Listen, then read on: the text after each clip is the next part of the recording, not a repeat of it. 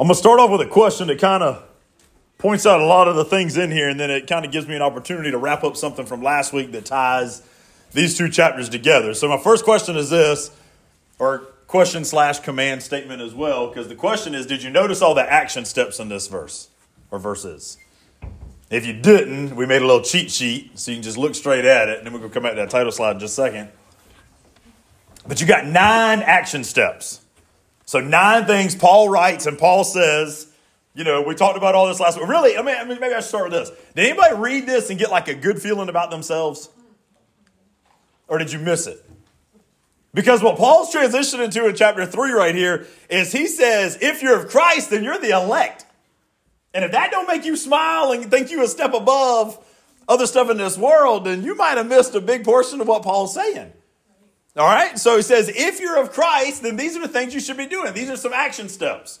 You should be seeking things above. You should be setting your mind on things above. You should be putting to death what's earthly. You should be putting off the old. You should be putting on the new. You should let peace rule. You should let the word of God dwell. You should do everything in his name and you should give thanks. Nine action steps that Paul goes into right here. And I guess maybe a fair way of doing this, because here's the first thing I thought when I read this. So now we can go back to the title slide. You ever read, read sections of scripture and you're like, there ought to be like a little warning tab before it? You know, like you watch those YouTube videos and stuff and you see somebody do something really dumb, really stupid, but like part of you is like, I think I could try that. So thankfully, there's some of them, because some of them have probably been sued in the past, where they've got this little disclaimer, this little warning tab, and it says, Warning, do not try this at home. Warning, this was done by professionals. Do not try you know, if you got your kid a new bicycle, don't you go out and try this trick on their bicycle because you're no longer young, you're old, and you can't do it anymore. You know, there's, there's, there's, there's warning tabs. So for me, I think there, are, there should have been like this great warning tab that says, warning, don't try this in the power of the flesh. Because I'm going to tell you, if you're a believer, if you're a Christian, and you try to do these nine action steps in the power of the flesh, you are going to be a miserable person. Because you can't do it. It is impossible for you to be able to do these action steps in the flesh. So the warning here, and maybe where Paul starts this thing here, very, the very first verse, verse one, the disclaimer is if you're a child of God, then you can do these things. So really this morning, if you are not a believer, if you are not filled with the Holy Spirit, then you should just be listening, hoping you get the Holy Spirit. Because if you're to try to do these things without the Holy Spirit, man, you're going to be a miserable person. But if you're filled with the Holy Spirit, if you are a child of God, if you are a believer, if you are one of his children, then he's going to fill you with the Holy Spirit with the ability to do these nine things with a smile on your face.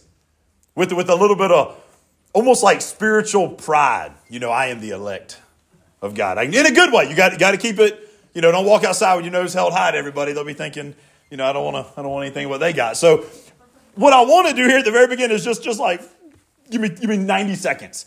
90 seconds to sum up last week as we transition into this week. Because when we look at a lot of actions, I don't want to be a, be a church that's just telling people, hey, this is what you ought to be doing. This is what you ought to be doing. This is what be. And I think sometimes when we spread the gospel, that's what we forget. We'll tell people about Jesus, but while we're telling about Jesus, we automatically start telling them what they should be doing. Folks, if they're not a believer, you just preach Jesus to them. You know what I'm saying? Like you preach the Holy Spirit to them because until they get the Holy Spirit, if they're doing action without the Holy Spirit, they're falling back in that trap from last week of legalism because they're doing it with the wrong motives. So something that came up online, so I'll steal this from, from Abby and then I added a line to it. Anybody who follows it on Facebook, she, she summed it up in a really neat way for the law. And it says legalism is an uprising of the law from its original intent to get away with something the law did not intend to be done. And then I added and also try to make us do things that it wasn't intended to do. So anytime we're using God's rule, God's law, God's truth, God's commands to either make us get away with something or to do something that it wasn't intended to do, it's legalism. Pretty easy way to do it. And if that's not enough, I thought of this yesterday. And, and, and, and I hope this makes sense. I tried to put it in new words after going over to the deals and having a little highlight moment. Jeremiah looking at me like I was crazy when I said one of them. So I went home and reworded it a little bit. I said, in other words, without the Holy Spirit, it's legalism. So if we're without the Holy Spirit, the Bible becomes a law instead of a relationship. Does it, does it, does that make a little bit of sense at least? Because if we don't have the Holy Spirit leading what we do, guys, then we're being led by the flesh. And what Paul is saying here in Galatians 3 is he's saying that old man, that flesh has got to go. The reason you used to do stuff, that, that's got to be gone. We've got to learn what it is to break bad habits. Now, without the show of hands, wouldn't we all agree that everybody, just a head nod, everybody's got a bad habit, right? Some bad habits aren't really that big of a deal, like biting your fingernails. That is no big deal. But if you were to ask my wife, she will tell you that is the most obnoxious thing in the world. She hits me weekly over this. Sometimes so much so that I want to hit her back, but I haven't yet. Just confession, right? You got to confess while you're while you're talking about these things, right? But it's harmless, right? But it's obnoxious. Some bad habits are lovable, right? One of our boys, that labels it down to only two kids, one of our boys has a habit of humming when he's concentrating. Evidently, there's adults that do that because they're being pointed to right now. So, Reese, you're not ever losing that habit. I mean, whichever one of you boys has that habit, you might not ever lose that habit. If he's concentrating playing the game, you can hear him from the other end of the house no matter how loud everything is. Hmm. It's a habit, but it's lovable. Like we think it's cute, you know, like we we wonder like how long will it last and now we know thanks to matthew it will last forever so good good boy you're scoring touchdowns in the nfl just to humming it out hmm. right? So how about if you if you know somebody who maybe is a snorter when they laugh? Right? Sometimes that's kind of a cute thing. If she's a cute girl and she snorts when she laughs right? So so we all have different types of habits. Some that are bad habits but harmless, some that are habits but are lovable.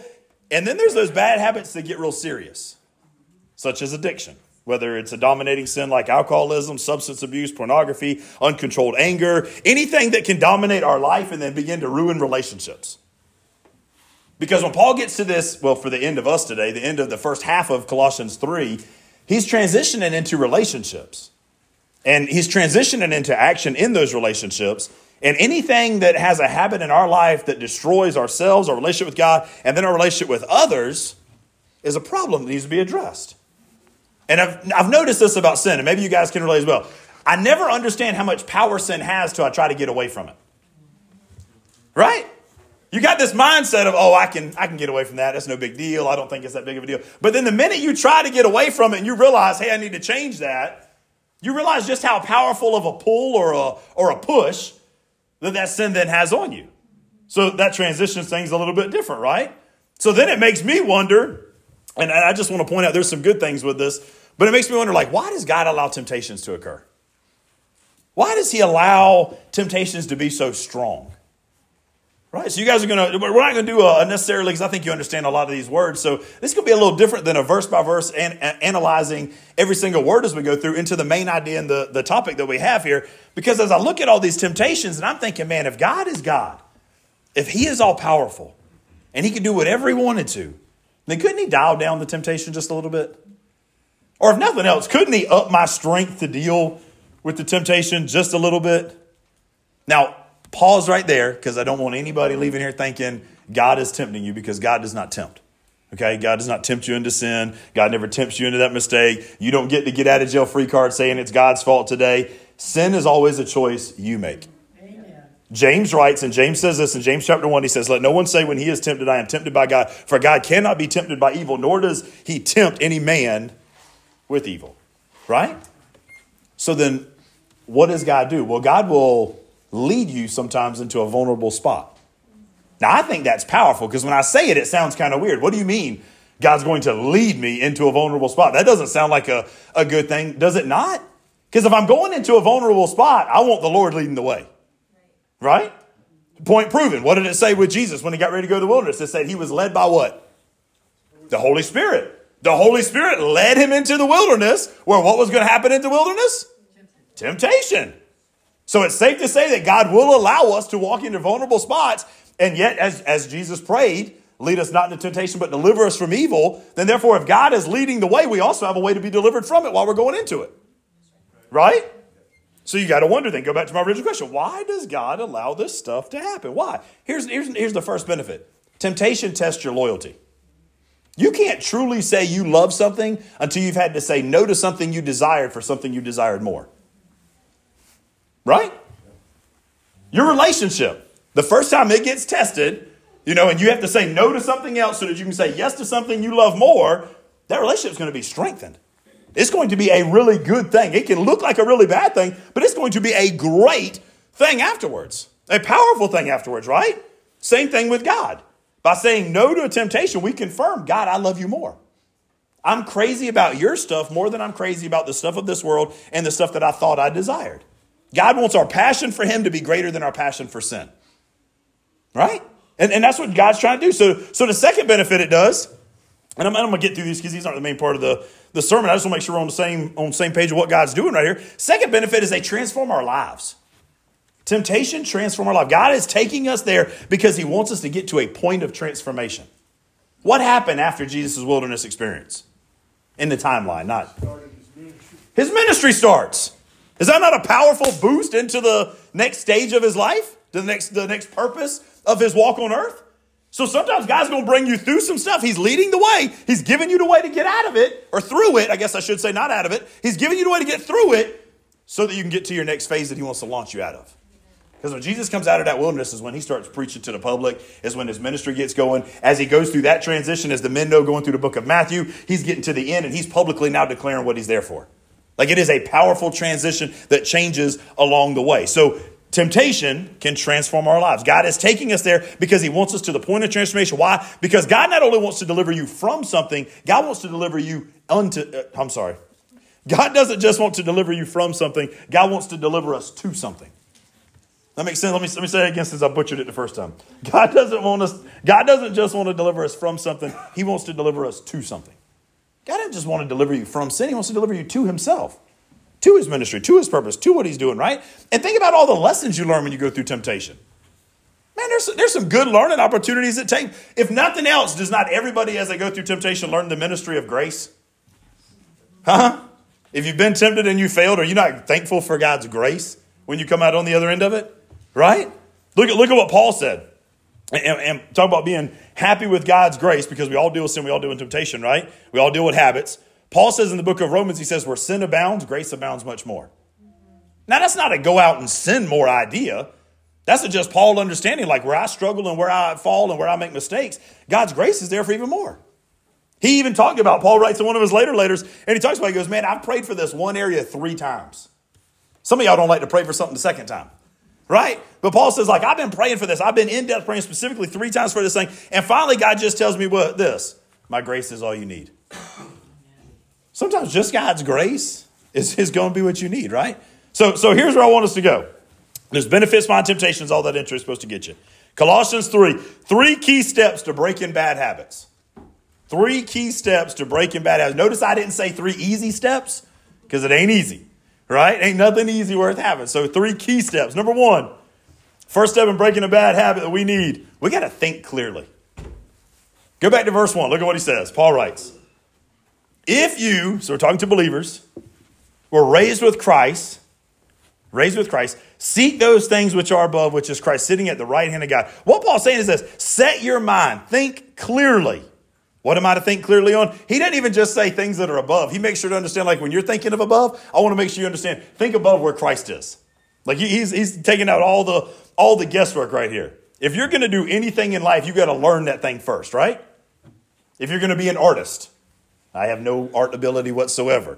But if you're going to be an artist, don't you have to learn about the color palettes and how the lines work and how to shade things and, you know, just all the techniques and styles that go with it?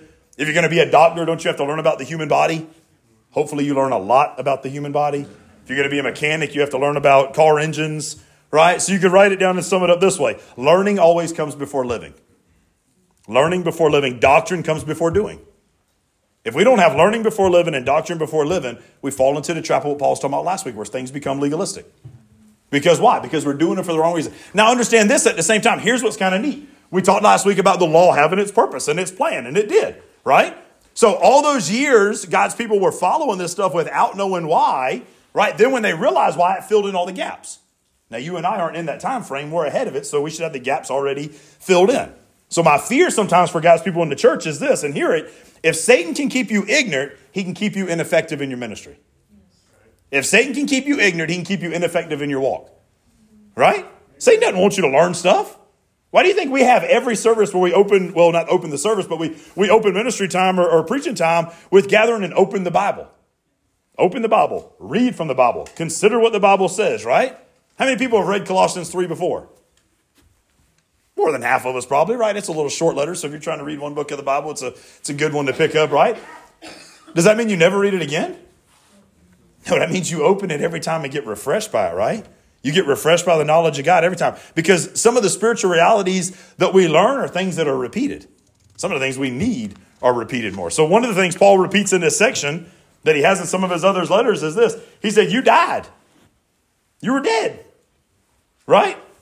You were raised.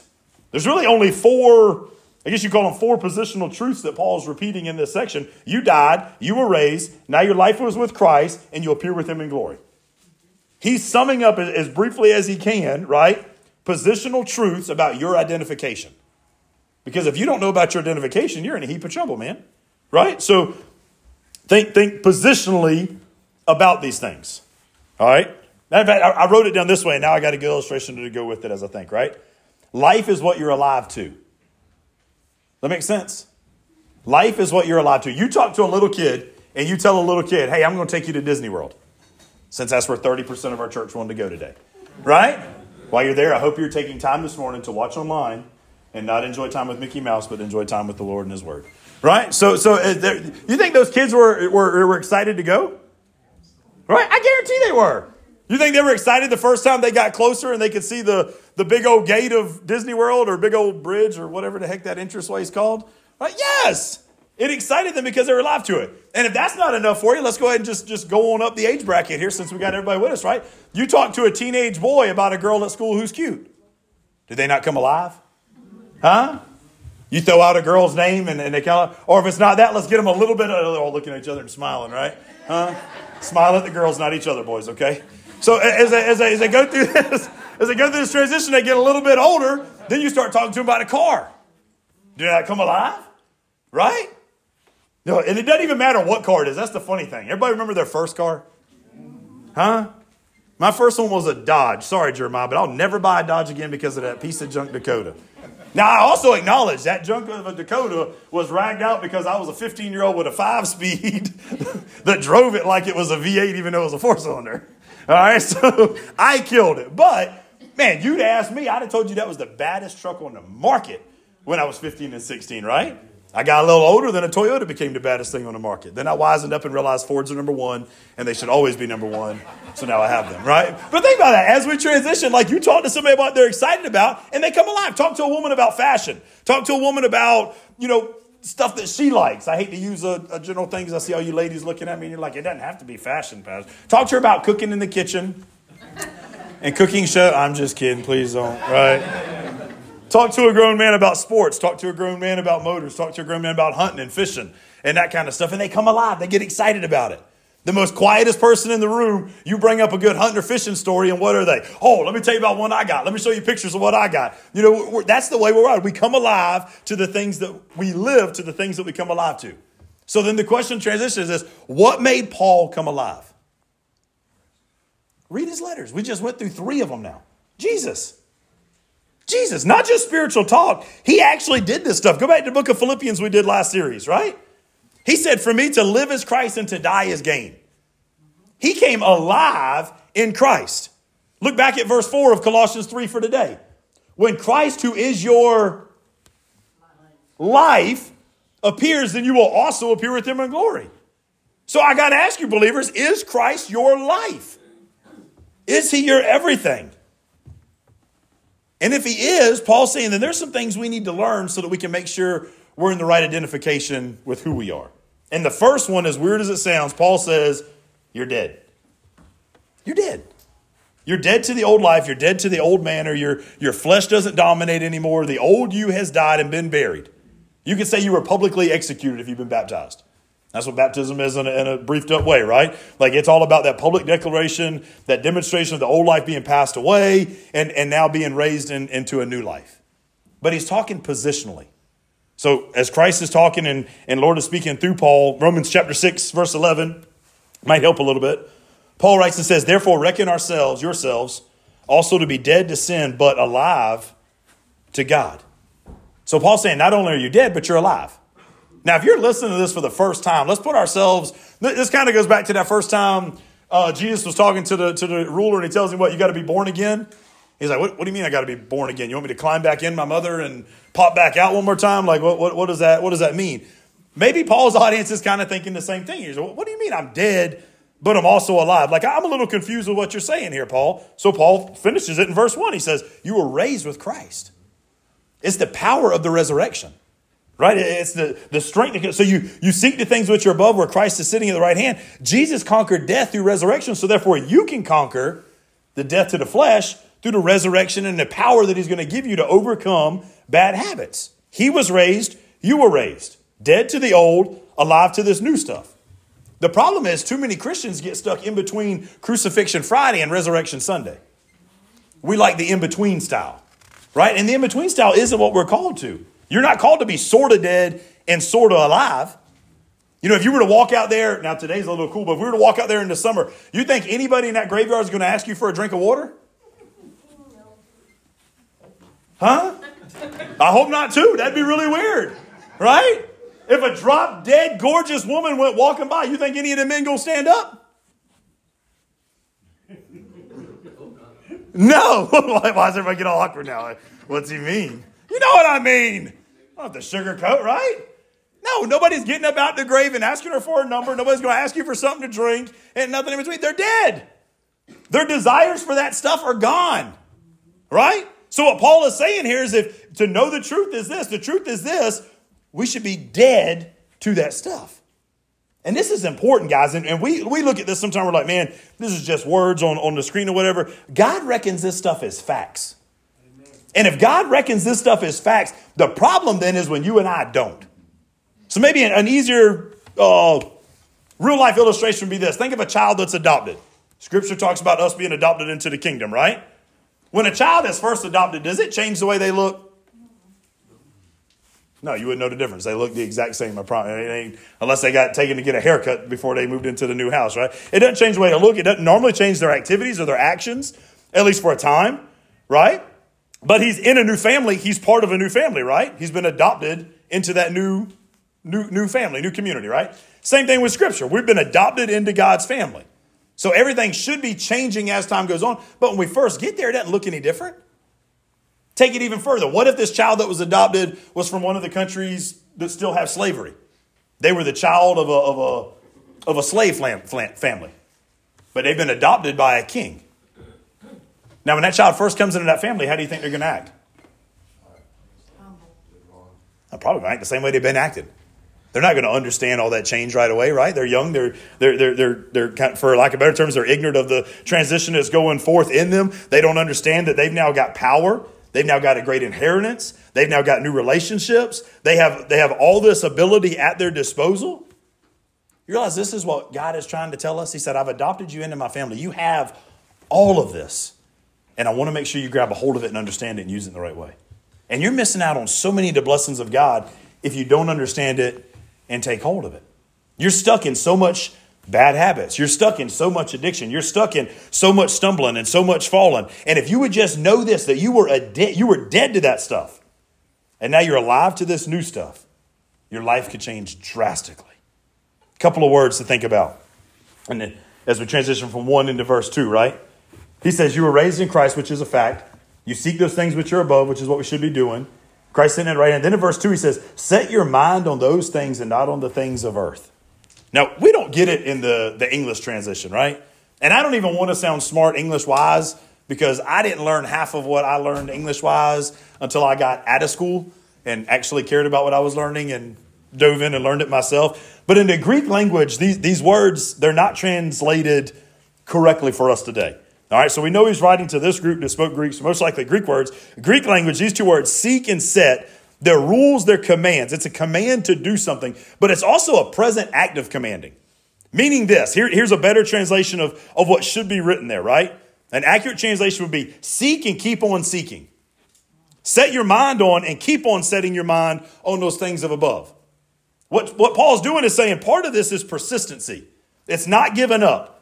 It's making a mental determination that you're not going to let your past failures your past slip ups, your past mistakes. Stop anything that God's got and blow anything that God's got for your future. You're going to keep seeking, keep setting your mind on, not wallowing. It's a mental determination. You failed? So is everybody else in this room. Matter of fact, we always talk about, always use the illustration, especially with the boys. I use Michael Jordan as one. He was cut from his high school basketball team. I, I use Babe Ruth because everybody's like, oh, he's got the most home runs. He also got the most strikeouts. All that's physical stuff, right? You realize Albert Einstein, since we're talking about mental stuff, Albert Einstein was kicked out of school. Not only was he kicked out of school, he applied to get into another school. And here's what's written by the teacher You lack interest in your studies, you're not good enough. Albert Einstein, right? Goes even further. Not only was he kicked out of school, when he, once he got kicked out of school and he, and he failed in uh, Switzerland uh, an entrance exam to get into another school, it said that he went on to uh, get a job as a, as a house tutor. He got fired for not being smart enough to explain stuff to the people he was tutoring. Right?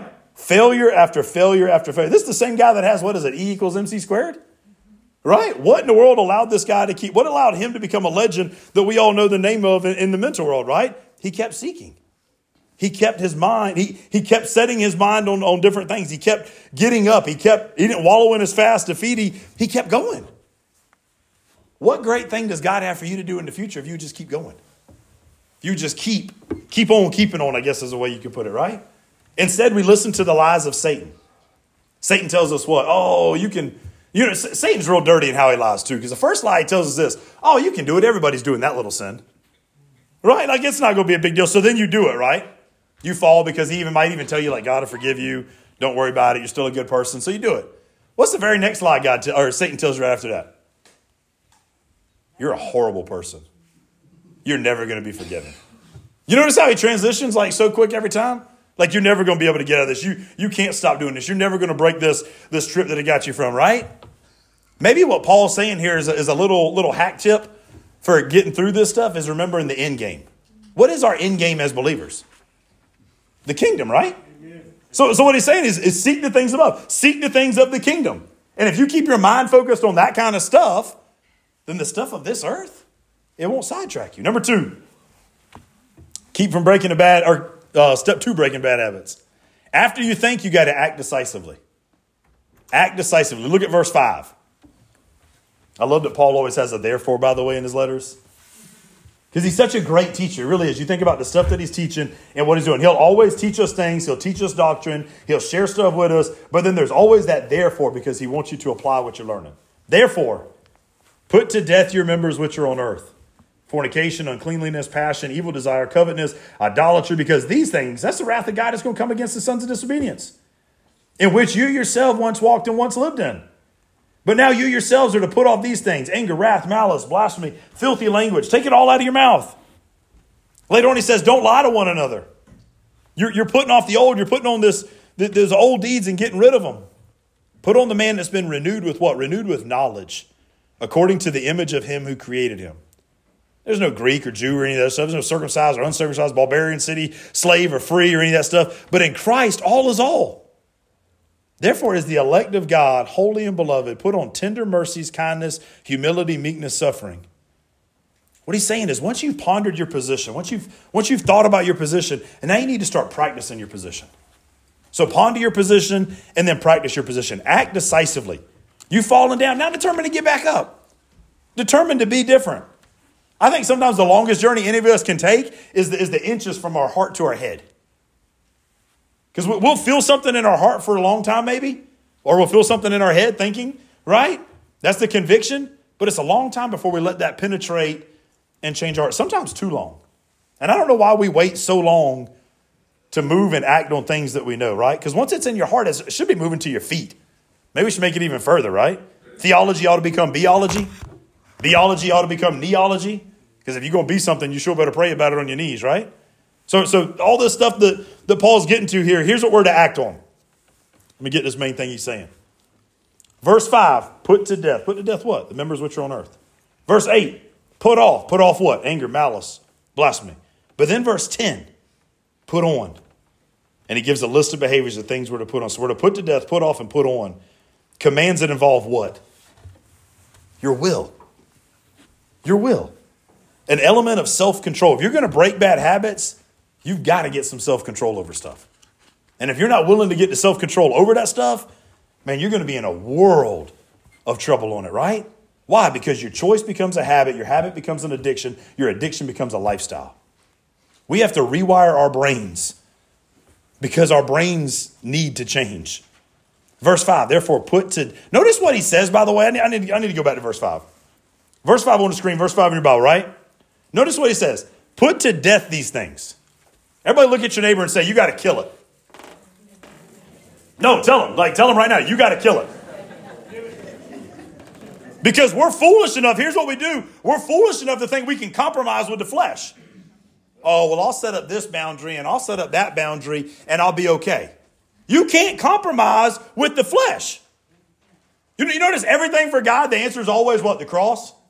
It's got to die. It's got to die, right? So, what Paul is saying here is, is you got to kill that stuff. You don't play with it, you don't compromise with it, you don't let a little bit of it into your house. You kill it, you get rid of it. Go back to the Sermon on the Mount. Also, another sermon that's only for believers, so there should be a little disclaimer tag in front of that, right? Warning if you're not a believer, don't try this stuff. Sermon on the Mount, chapter 5 of Matthew, Jesus is speaking, and what does he say? He sounds crazy.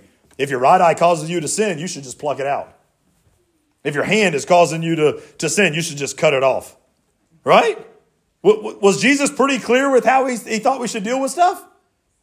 If your eyes cause you sin, you get rid of it. Your hands cause you sin, you get rid of it. Is, is Jesus promoting amputation here? Or is Jesus trying to have a really dramatic effect on the way we view stuff?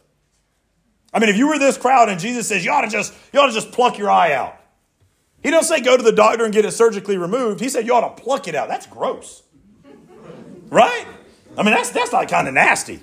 Right? He says you ought to just cut your hand off. Don't, don't be scheduling no surgery and all. You just you just cut it off yourself. You know the problem is if, if you if you are bound up in that kind of sin, you could cut off both hands and still figure out a way to steal something. Right? Why? Because the problem isn't your eye and the problem isn't your hand. The problem is your heart. We have a heart problem, not a hand and an eye problem. And when Jesus is speaking and he shocks us and it's gross, that's how we ought to view sin. It ought to shock us. It ought to gross us out. We ought to realize just how destructive it truly is. What Jesus and Paul are both getting at with this section is saying you ought to radically deal with sin. And if you're not willing to radically deal with sin and cut off opportunities immediately, you're going to get in trouble. What did he tell Timothy? You ought to flee youthful lust. 2 Timothy chapter 2, verse 22. Flee. He, he didn't say what? Well, you ought to try to stand your ground with it and see how close you can get without crossing the line. Is that not our mentality? Sometimes we want to see just how close we can get to sin, right? Before we fall. We want to see how close we can get to the edge of the cliff and look over to see just how far the fall is, right? What if the mentality was the closer you got, the more likely you were to fall? Wouldn't we stay further away from the edge of the cliff then? Think, think about Joseph, Potiphar's wife, book of Genesis. That dude didn't mess around, right? He's talking to a, which we know is a beautiful queen, right? She grabs a hold of him and says, I want you. What's he do? He ran. He ran so hard. Don't miss it. He ran so hard he was most likely naked when he ran out of there. Now you're thinking, man, if you were naked, shouldn't he have stopped? No, he kept running. Because even if you're naked, you run away from that kind of stuff. You know what I'm saying? Like he didn't play around with it. The best solution sometimes for you to get away from a bad habit is execution. not execution, evacuation. I had my E words a little mixed up. I apologize. Maybe you should execute it too. I don't know. That might solve some of your problems as well, right? Evacuation. Please hear me, because some people, we, we get in this mindset. I've been there, so I'm speaking to myself, right? Had to tell myself this this week, literally, right? So please understand, I'm with you. We worry sometimes, not about execution and that kind of thing, all right? this is what we do, though. We say, well, I don't want to be rude, right? So we carry on a conversation longer than we should have. Right? Don't we? I'm telling you right now, hear me loud and clear. I give you permission. Be as rude as possible. Get out of there. Right? Get away from it. You're allowed to be rude if it's going to save your soul. Right? Y'all, y'all didn't get that. Y'all didn't, either didn't like it or you didn't get it. One of the two. I don't know which one. But I'm telling you it works, right? Paul tells his audience about these, these two categories. And here's what I really love. What Paul does is, is he separates these lists for us so that we can see how they transition, by the way. All right, so if you look back at verse 5, I'm going to go from 5 and then verses 8 and 9 where he lists these two lists, right? This first list, verse 5, It's, it's what, we, what we feel and what we do. You feel it, then you do it. The second list, verse 8 and 9, is what we say. Right? So you got to feel, then you do, then you end up saying, right? You go back to the first list, verse 5. It's a perverted love. The second list, verse 8 and 9, it's a perverted hate. The first list is dealing with sensual sins, the second list is dealing with social sins. It starts inside with a desire, then it makes its way outside to others. Campbell Morgan has a quote that says this, and he calls them this. He says, These are called sins in good standing, stuff that people do, and we go every day and we say that it's okay because everybody's doing it. It's not okay because everybody's doing it. It's not okay because it's popular. Amen. It's not okay because it's socially acceptable. Paul makes this list fornication, uncleanliness, passion, evil desires, covetousness. Uh, verse 8 rang, uh, anger, wrath, malice, blasphemy, filthy language out of your mouth. Sounds to me like 90% of our TV shows. But yet we keep filling our head with this stuff and expect it not to make its way out. You want the easiest tip for overcoming a bad habit? Keep as much distance between you and the bad habit as you can. Keep as much distance between you and the sin that you struggle with as you can.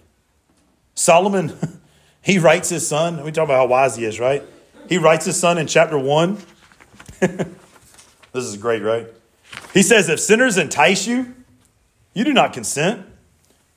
You do not walk in the way with them. You get new friends, son. What if we were to look at our look at our boys and tell them that, make sure they understood it? Hey, if your friends are enticing you to sin, get new friends. Get away from them. Because if they're enticing you to do stuff now, I can't imagine what they're going to entice you to do later. Right? Maybe we need to look at some adults and tell them the same thing. Maybe our problem is that we keep hanging out with the wrong people and we keep using it as an excuse to fall into stuff. And if chapter 1 didn't make enough sense for, for, for uh, Solomon to his son, go to chapter 5 of Proverbs and he starts talking about a prostitute. And if you read chapter 5, maybe you should go back and look at it. Some good stuff, right? But, but he talks about this prostitute, and, and they're prevalent back then, right? And, and the temptation we know is there because he's talking to a young man, right? And he says to his son this in chapter 5 Remove your way far from her. Don't even go near the door of her house. Matter of fact, don't even walk down her street. You know what he's saying in, in, in, New Age terms? Don't even walk by the magazine rack. Don't even cut on your computer. Throw your phone in the trash can. Don't even have a conversation with them. Keep as much distance as you can keep. You want to break a bad habit, keep your distance from it. Right? Amen. Until you do that, you're just going to keep on falling and making into tra- and getting the traps, man. I, I, read something this week. I didn't think to use it this way, but there's a, a, a dig, archaeology dig. They're digging up pharaohs in Egypt, and I don't know where they come up with this stuff right back then. So they say this thing's 4,000 years old. Anyway, come to find out they buried seeds with these pharaohs, thinking that like they could plant something into the afterlife and, and whatever. That wasn't even the point of it. I just thought that was humorous. But what they noticed was this when they dig them up and the sunlight was exposed to the seed and a little bit of moisture from the air got in it, a few days went by and these seeds actually began to sprout. So you got 4,000 year old seed that is sprouting because the conditions were made right.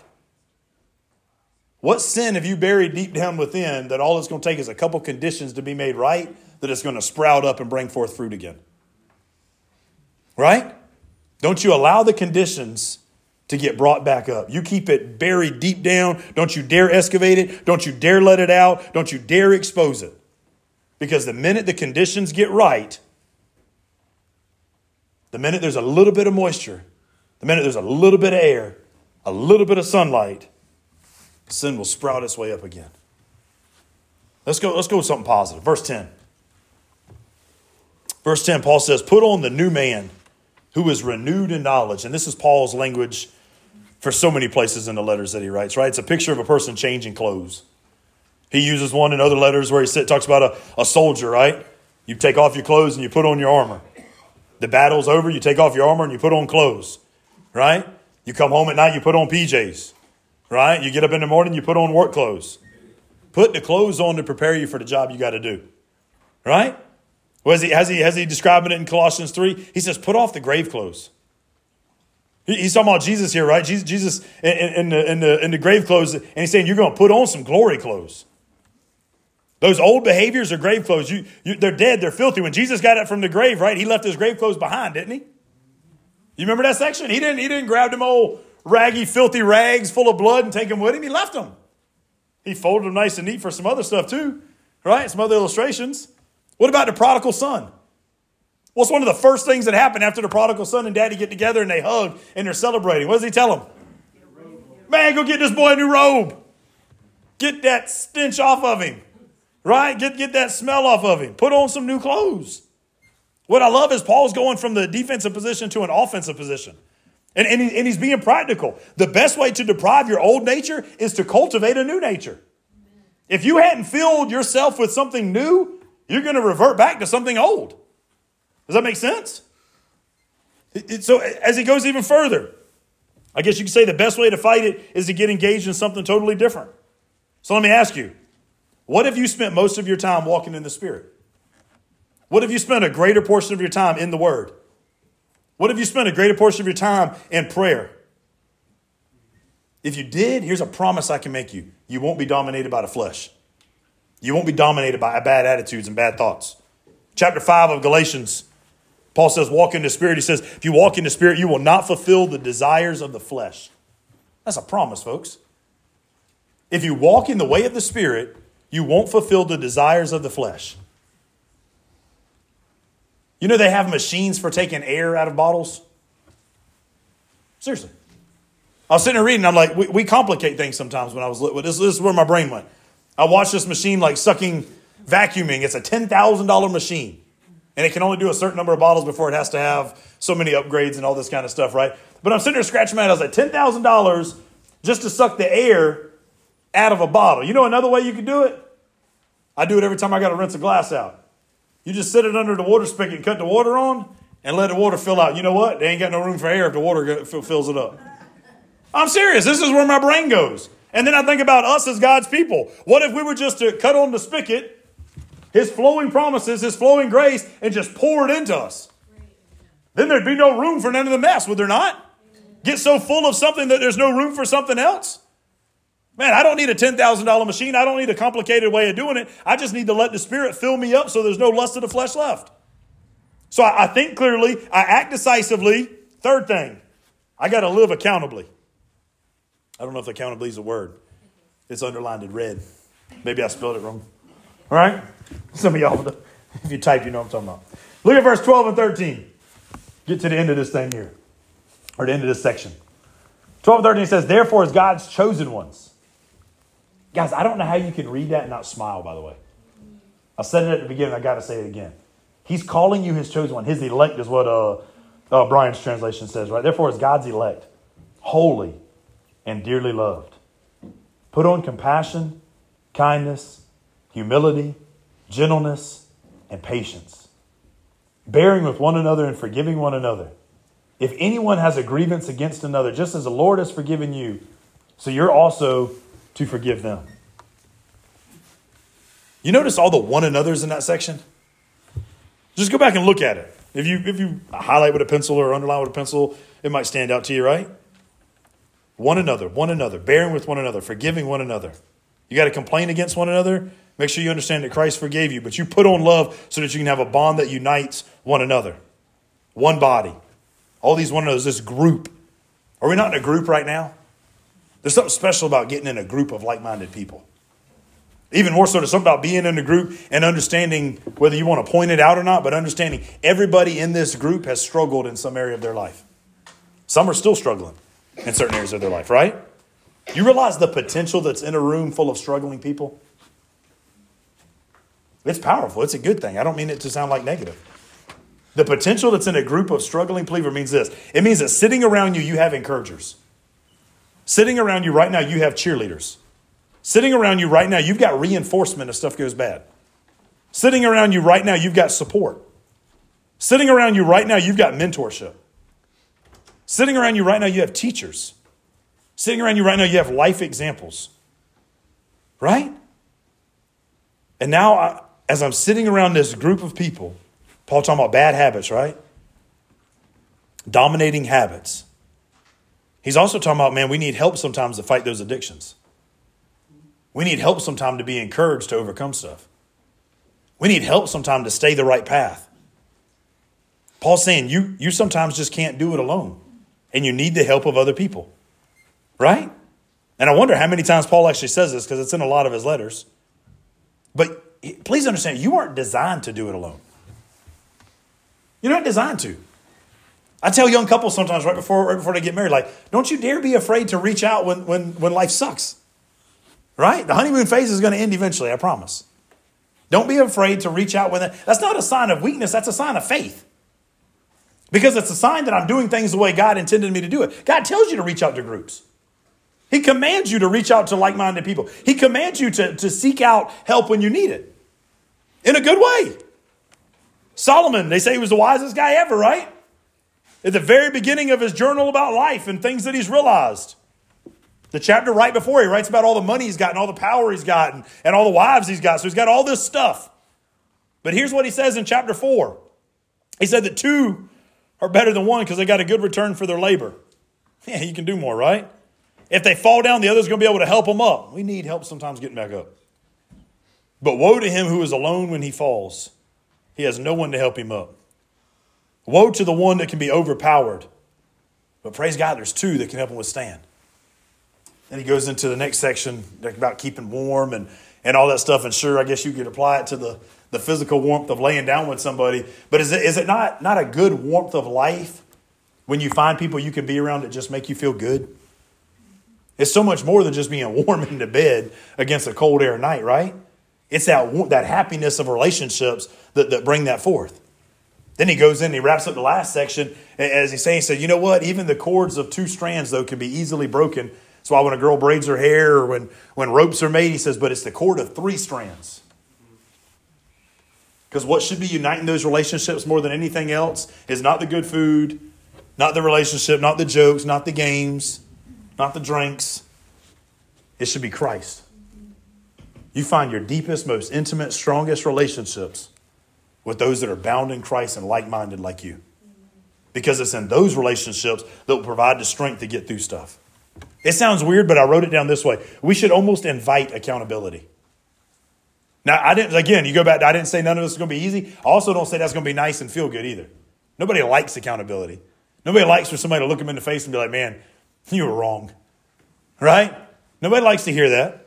But when you invite accountability, here, here's what happens you get the power to withstand temptation even more. You, you realize, here's something I've learned. If you confess something about, you ain't even got to beat temptation yet, but if you just confess about whatever's tempting you, whatever bad habit you got, it automatically lessens its power over you. Just confessing it. Maybe that's why I say the, the, the first sign to, to victory is admitting, right? When you admit that you struggle in an area, it loses its power over you instantly. It automatically begins to change. The, the result, we stand together with people, we support one another, we break bad habits, and then what do we get? It says if we do this stuff, we get the peace of God that rules our hearts. The peace that surpasses all understanding that the world outside looking at don't even understand. Is that not something all of us should want? Do we not all want that ah oh, feeling? Just the peace of God coming on side of us? Let the peace of Christ, verse 15, let the peace of Christ to which you were also called into one body rule your hearts therefore you will be thankful. Let the word of Christ dwell amongst you. It promotes singing, it promotes reading. What does it say? Hymns and spiritual songs, singing God with gratitude in your hearts. And whatever you do in word or deed, do everything in the name of the Lord Jesus, giving thanks to God the Father through him. What if we did everything in our life with this kind of attitude? And I'm not talking about being sinless. You're never going to be sinless. But I am talking about sinning less. Huh? I'm not talking about being able to constantly do those, those nine things, but I do think if we would at least have those nine things as things we should be doing, we'll get a little better.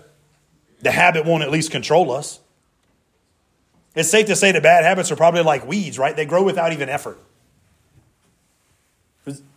Talking about the, the deals yard yesterday, and then remember back when, when we first moved to Givens and we had like whatever dirt we could buy cheap. So some of it was nice dirt, and some of it was just clay, and some of it was sand, some of it was wash fill. And we just mixed it all together and had a makeshift yard that we, we made up, right? Took forever to get grass to grow. But you know them weeds? Them weeds, I didn't plant no weeds, not a one. I got hundreds of dollars in grass seed, right? Well, probably way more than that. I probably got thousands of dollars in grass seed, right? Just to, just to make a whole pretty green yard. I don't know why, because all that does is promote more work, right? Because then you got to cut it, and then you got to. Eh, that's a dumb idea. Why plant grass, right? That's a whole separate argument. I didn't mean to go there, right? But what I did mean is this I didn't, I didn't plant none of the weeds. But you know, all of them grew faster than the grass? Huh?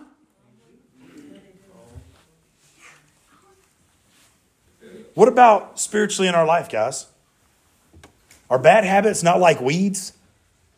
Without effort, here's what I'm trying to get at. Not that you don't plant, but without effort, they'll grow. Without effort, they'll grow. And we're, we're foolish enough sometimes to just excuse them with what? Oh, that's just part of being human. Yeah, that's part of being in the flesh, but God tells me I'm in the spirit. God tells me the flesh had to die, right?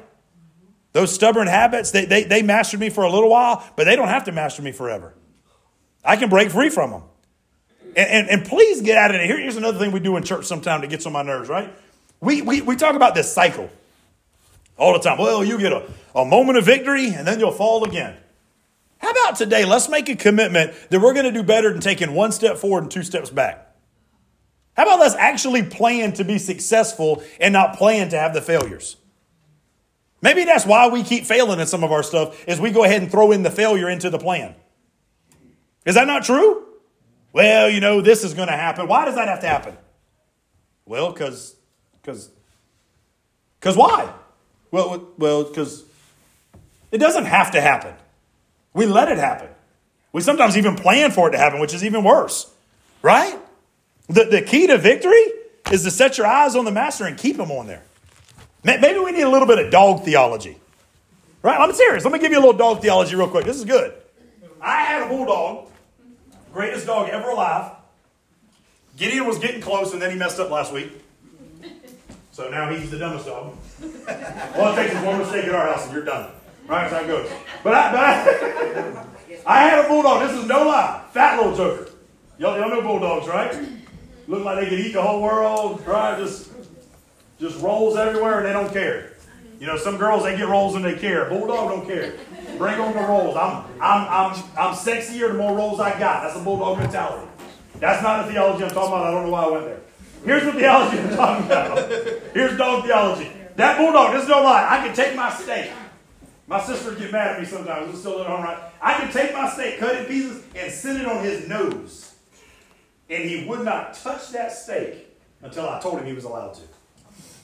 I'm serious. I promise you, it's amazing. Right? Now, I took some training.